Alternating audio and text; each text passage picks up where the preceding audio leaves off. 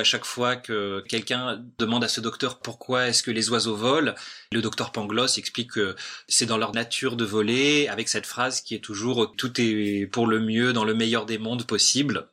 Et donc euh, Yuka Yokela et d'autres collègues ont utilisé cette image de Candide pour critiquer un petit peu un des travers qu'on appelle aussi un travers adaptationniste chez certains collègues biologistes de l'évolution ou d'ailleurs chez des gens qui sont pas experts en biologie de l'évolution et qui parlent de biologie de l'évolution, qui est de toujours en fait euh, invoquer la sélection naturelle et l'adaptation pour expliquer des observations.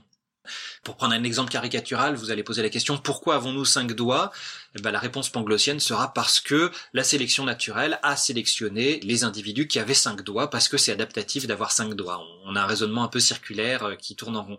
Et donc ce raisonnement va rater ce qu'on appelle aujourd'hui, ce qu'on regroupe sous le terme de dérive génétique ou de hasard, le fait que certains traits se fixent pas nécessairement parce qu'ils sont adaptatifs, mais juste par hasard. Samuel Alison est spécialiste des virus, chercheur au CNRS. Et pour être clair, nous n'allons pas ou peu parler de la Covid avec lui. Nous allons certes parler de virus, mais pour mieux comprendre les rapports entre les virus en général et les hommes. Nous allons parler de leur coévolution. Les virus sont aux frontières du vivant. Ce sont des petits ou de grands morceaux d'informations génétiques, ARN ou ADN, parfois enveloppés dans une coque de protéines appelée capside. Une génération de virus apparaît toutes les 20 minutes en moyenne, contre 20 ans pour nous autres. Vu qu'ils mutent beaucoup, c'est-à-dire qu'ils se transforment dans leur reproduction, on imagine bien qu'ils ont des facilités à s'adapter très rapidement, à produire des variants plus ou moins viables et efficaces. Et ce ne sont pas les virus anglais, indiens ou sud-africains qui diront le contraire. Les variants causent des infections phénotypiquement différentes, c'est-à-dire plus ou moins contagieuses, ou plus ou moins virulentes, ou plus ou moins résistantes à la réponse immunitaire. Comment de nouvelles maladies infectieuses apparaissent-elles? Pourquoi certains antibiotiques cessent-ils d'être efficaces? Quels impacts peuvent avoir les changements de mode de vie ou les politiques de santé publique sur la virulence des agents pathogènes. La pandémie du nouveau coronavirus humain, après celle du VIH ou des bactéries multirésistantes, illustre de manière frappante l'importance et la rapidité de l'évolution des microbes. À l'approche pasteurienne qui décortique les mécanismes cellulaires pour apporter des réponses au niveau individuel, il est nécessaire, selon Samuel, d'associer une approche darwinienne qui étudie la dynamique des populations au sein de leurs environnements. Car seule une démarche prenant en compte ces deux domaines va nous permettre de trouver des traitements enfin intéressants et durables. Et surtout, d'anticiper. Nous sommes tous des poussières de virus. Chapitre 2. C'est parti. Salut Samuel. Salut Marc. Donc je te retrouve avec plaisir pour continuer à parler euh, des virus, c'est un peu euh, d'époque, sous un angle un peu euh, plus évolutionniste. Hein. On va pas parler de l'efficacité des vaccins ou de ce qui se passe en ce moment ou de ce que fait ou de ce que ne fait pas le gouvernement. On prend un peu de champ, on fait un petit pas de côté. Toi, tu as écrit un bouquin qui parle justement de cette coévolution entre les virus et nous. Et j'ai envie d'attaquer aujourd'hui en te posant cette question basique. C'est que quand on y pense un tout petit peu, les virus, ils n'ont pas intérêt à nous faire trop de mal, ils ont encore moins intérêt à nous faire mourir, puisque tout simplement c'est tuer la poule aux œufs d'or, puisque eux ils ont besoin de nous pour se reproduire. Donc les virus qui tuent trop de gens, on peut penser qu'ils sont pas favorisés par l'évolution. Donc, qu'est-ce que tu peux me dire par rapport à ça et comment expliquer cette virulence du Covid du coup? Tu as bien résumé la situation. C'est ce qu'on appelle parfois la sagesse traditionnelle dans notre champ, et c'est une théorie qui remonte alors pas tout à fait jusqu'à Pasteur, parce que Pasteur euh, voulait plutôt éviter ces thématiques qui risquaient de fragiliser certaines de ses théories religieuses. Ça remonte plutôt à Theobald Smith, qui est la génération juste après en termes de recherche clinique. Theobald Smith effectivement arrive à cette conclusion qui est que du point de vue d'un virus, les variétés, comme il les appelle, qui ne tuent pas leur hôte, devraient être favorisées et qu'on s'attendrait donc euh, au fur et à mesure des temps à ce que euh, les virus moins virulents soient favorisés et plus de descendance. Cette théorie a été remise en cause au milieu du XXe siècle, mais on n'avait pas trop de théories alternatives. Donc les gens voyaient bien que ça collait pas. On, savait qu'il y avait des, virus humains, enfin surtout des infections bactériennes qui étaient virulentes depuis l'Antiquité. Donc on voyait bien que ça collait pas tout à fait, mais on savait pas trop expliquer pourquoi. C'est vraiment au début des années 80 qu'apparaissent des explications alternatives. Et cette explication alternative, elle peut se résumer dans l'idée que du point de vue du virus, le fait d'être virulent peut être adaptatif, comme on dit. Ça peut lui permettre de mieux se transmettre ou en tout cas de causer plus d'infections une manière de voir ça, et ça on a peu travaillé là-dessus avec différentes équipes, ça a été étudié pas mal au niveau du virus de l'immunodéficience humaine, le VIH. Pour ce qui est du VIH, alors il y a toute une diversité de VIH parce qu'il y a eu plusieurs événements de franchissement de la barrière d'espèce depuis le VIS ou le SIV, enfin le, virus de l'immunodéficience euh, simiesque chez les singes vers l'homme. Donc il y a un VIH1, VIH2, même au sein du VIH1 après il y a plusieurs sous-types de VIH. Mais même quand on se concentre sur une population de VIH relativement homogène, le VIH1 sous-type B, qui est le virus qui circule majoritairement en France par exemple, en fait on a montré qu'il existe une diversité des souches de ce virus en termes de virulence. Certaines personnes porteuses du VIH, en l'absence de traitement, on pourra y revenir, décèdent beaucoup plus rapidement que d'autres.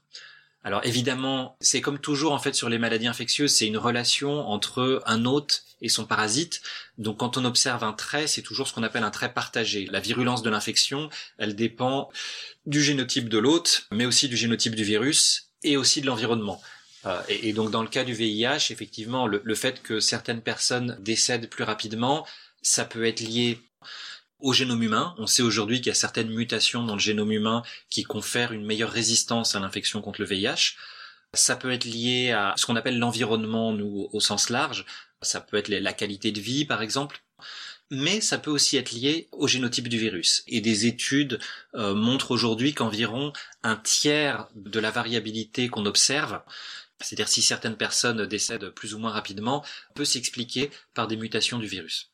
Pourquoi la sélection naturelle a pas favorisé un variant du VIH qui ne tue pas l'autre Et oui, oui, oui, bah exactement ça. C'est-à-dire que si on sait qu'il existe des souches plus virulentes, mais surtout moins virulentes que d'autres, pourquoi celles qui sont moins virulentes, euh, ce qui est écrit dans leur gène, ne se propagent pas plus? Et pourquoi est-ce qu'on n'observe pas finalement une diminution progressive de la virulence du VIH c'est la réponse à cette question, en fait, pour bien comprendre la réponse, il faut finalement se placer du point de vue du virus. C'est-à-dire que le virus, il exploite un hôte, d'accord, mais à un moment, nous ne sommes pas immortels, et donc de toute façon, l'hôte qui héberge le virus à un moment va décéder. Donc le, virus ne peut persister qu'en infectant de nouveaux hôtes. Et cette virulence ou cette mortalité de l'hôte qui est causée par l'infection ne correspond qu'à une facette du problème. Pour le virus, certes, il faut maintenir son hôte en vie le plus longtemps possible, mais il faut aussi parvenir à infecter de nouveaux hôtes. Et infecter de nouveaux hôtes, ça veut dire produire des virions, des particules virales euh, libres en quantité suffisante euh, pour pouvoir parvenir à, infecter un nouvel hôte. Et donc, dans le cas du VIH, il y a une relation quasiment mécanistique, en fait, où on voit que les personnes porteuses du VIH qui ont euh, les charges virales les plus élevées, c'est-à-dire qui ont plus de particules virales dans le sang, sont, comme on pourrait s'y attendre, plus contagieuses. Plus il y a de particules virales dans le sang, plus il y a un risque élevé de transmission de l'infection lors d'un rapport sexuel. À l'inverse, les personnes qui sont sous antirétroviraux ont une charge virale indétectable et sont virtuellement euh, non infectieux. Donc il y a un lien en fait direct entre la quantité de virus dans le sang et la contagiosité.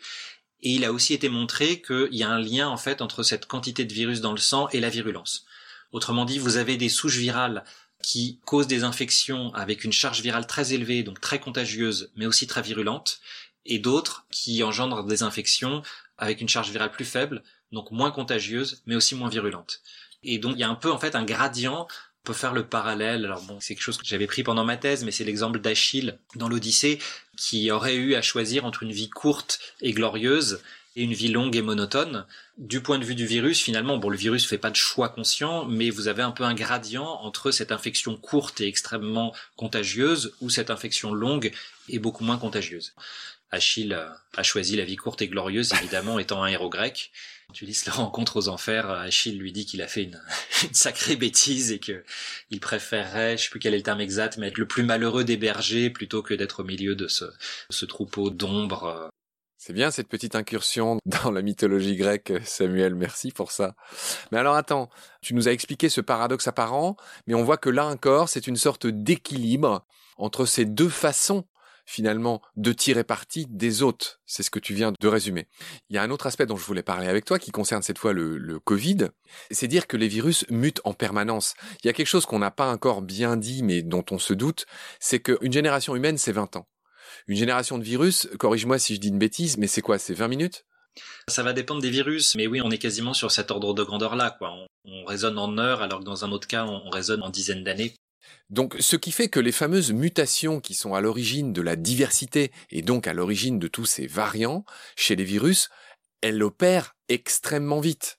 Et là encore, il y a à nouveau quelque chose qu'il faut que tu m'expliques. C'est que donc, on a compris qu'il y a énormément de mutations. La plupart sont totalement insignifiantes. Il y en a certaines, ça a été le cas avec le fameux variant anglais, euh, qui ont, pour le coup, des conséquences qui sont énormissimes, que tout le monde connaît. Mais parle-moi de cette fameuse exclusion compétitive euh, qui euh, dirait que quand on a deux souches virales, eh ben, elles ne peuvent pas coexister au sein d'une même population. En gros, je le dis autrement, c'est ce que tout le monde pressent, mais corrige-moi si je dis une bêtise, c'est que le variant anglais prend le pas sur le variant historique. Est-ce que c'est ce qui se passe ou est-ce que je dis une bêtise?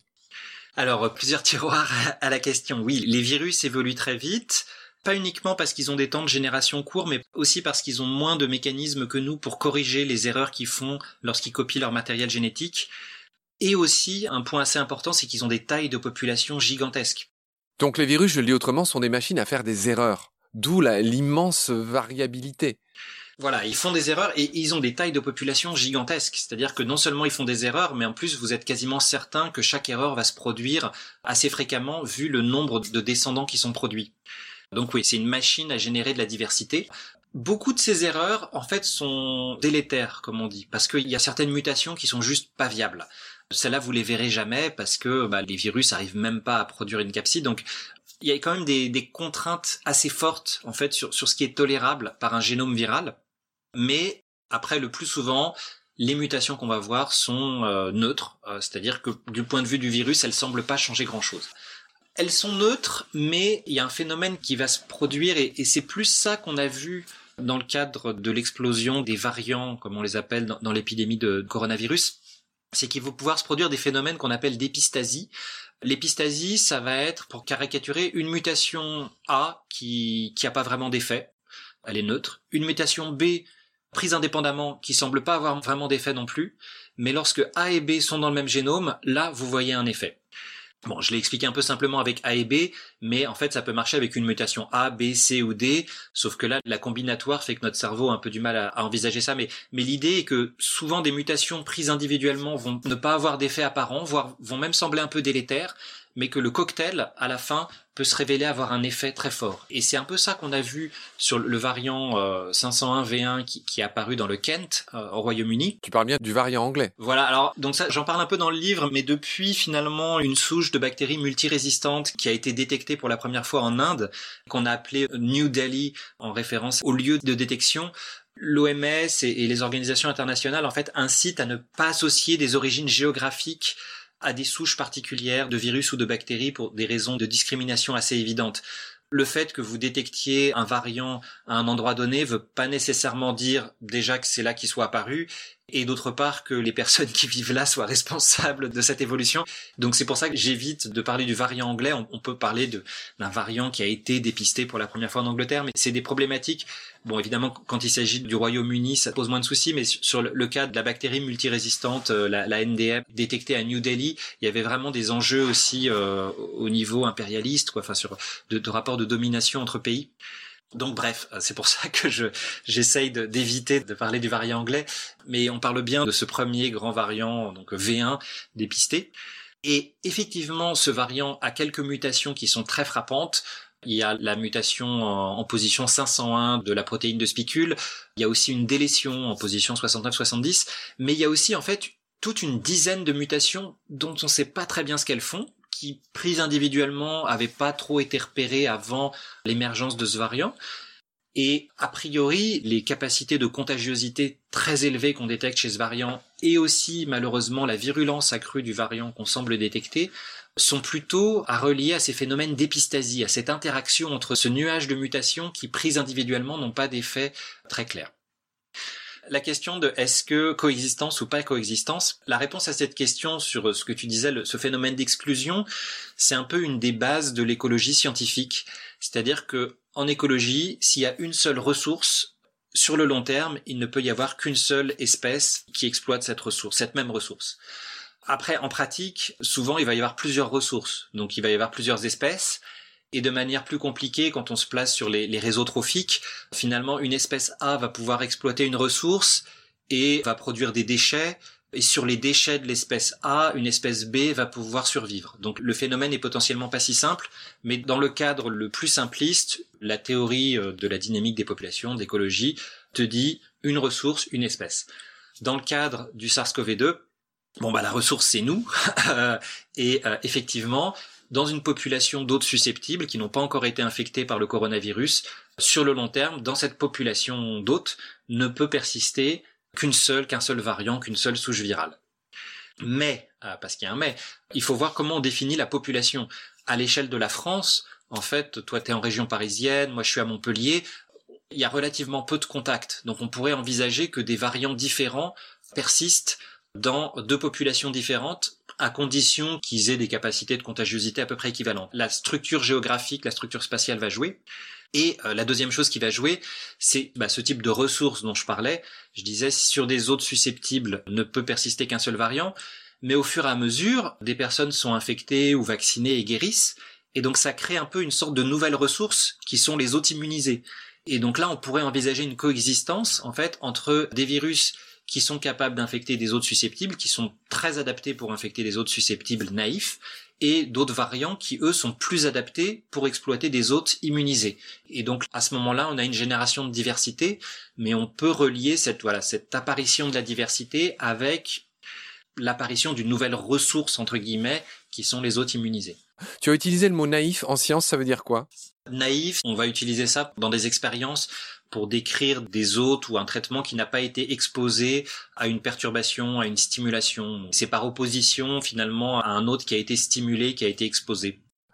Je voudrais finir cette émission en évoquant une autre expression qui m'a fait beaucoup rire. J'espère que tu vas en parler aussi bien que tu l'avais fait pour Achille. Parle-moi de cette approche panglossienne dont tu parles dans certains de tes articles, certaines de tes euh, interventions à la radio. C'est quoi cette approche panglossienne Mais essaye d'être clair pour les auditeuristes qui ne sont pas des chercheurs comme toi. Alors, la trouvaille est pas de moi. J'avais lu ça dans un article de Yuka Yokela, qui est professeur à l'ETH euh, de Zurich, en Suisse. Ça vient du docteur Pangloss dans Candide, où à chaque fois que quelqu'un demande à ce docteur pourquoi est-ce que les oiseaux volent, le docteur Pangloss explique que c'est dans leur nature de voler, avec cette phrase qui est toujours tout est pour le mieux dans le meilleur des mondes possible. Et donc euh, Yuka Yokela et d'autres collègues ont utilisé cette image de Candide pour critiquer un petit peu un des travers qu'on appelle aussi un travers adaptationniste chez certains collègues biologistes de l'évolution ou d'ailleurs chez des gens qui sont pas experts en biologie de l'évolution et qui parlent de biologie de l'évolution, qui est de toujours en fait euh, invoquer la sélection naturelle et l'adaptation pour expliquer des observations. Pour prendre un exemple caricatural, vous allez poser la question pourquoi avons-nous cinq doigts? Eh ben, La réponse panglossienne sera parce que la sélection naturelle a sélectionné les individus qui avaient cinq doigts parce que c'est adaptatif d'avoir cinq doigts. On a un raisonnement un peu circulaire euh, qui tourne en rond. Et donc ce raisonnement va rater ce qu'on appelle aujourd'hui, ce qu'on regroupe sous le terme de dérive génétique ou de hasard, le fait que certains traits se fixent pas nécessairement parce qu'ils sont adaptatifs, mais juste par hasard, par manque de diversité génétique. Et c'est aussi comme ça qu'on explique qu'il y ait certains traits mal adaptatifs ou délétères qu'on observe dans certaines populations. Un exemple classique, c'est la polydactylie. Le fait d'avoir six doigts. Qui ont six doigts, qu'on retrouve euh, beaucoup euh, de manière disproportionnée dans les populations d'Amish en Amérique. Et c'est des populations où il y a énormément de mariages consanguins, donc peu de diversité génétique. Et du coup, quand vous avez peu de diversité génétique, bah, vous allez fixer certains traits mais pour des raisons qui ne sont pas du tout adaptatives, au contraire, qui, sont plutôt liées au hasard. Pour faire un peu des mathématiques, en fait, si vous avez n individus, bon, pour une population asexuée, on va faire simple, un trait neutre va devenir ultra dominant, par exemple le fait d'avoir six doigts, avec une probabilité 1 sur n. Donc si vous avez que 10 individus, vous avez 10% de chance, quel que soit le trait, qu'il soit fixé par hasard. Ça c'est dans un cas absolument neutre. Et donc pour la polydactylie, en plus, pour continuer là-dessus, on n'est même pas totalement dans un cas neutre parce que c'est associé aussi à des problèmes plus euh, métaboliques. Enfin, c'est la polydactylie est aussi associée à des problèmes de santé. Donc voilà, c'est une illustration du fait qu'on peut avoir des traits potentiellement délétères qui se fixent dans des populations par hasard. La sélection naturelle euh, n'explique pas tout ce qu'on voit. On va laisser les amis chers à Macron, cher Samuel, si tu es d'accord. Et on va clore cet épisode euh, où on a fait le tour de cette approche panglossienne que tu viens de décrire, on a compris. Et je vais te retrouver très vite pour continuer à parler cette fois-ci des traitements, des vaccins, toujours par rapport à ton objet d'étude qui est l'évolution des virus. Merci Samuel, à la prochaine, salut. Eh ben à bientôt.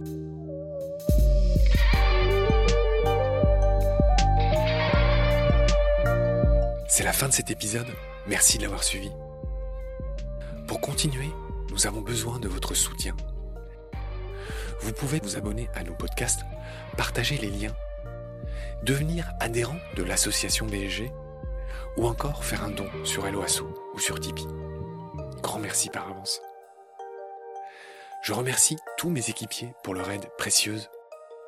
Je vous retrouve bientôt pour de nouveaux épisodes. Et d'ici là, prenez soin de vous et de ce qu'il y a autour de vous. Merci. À bientôt.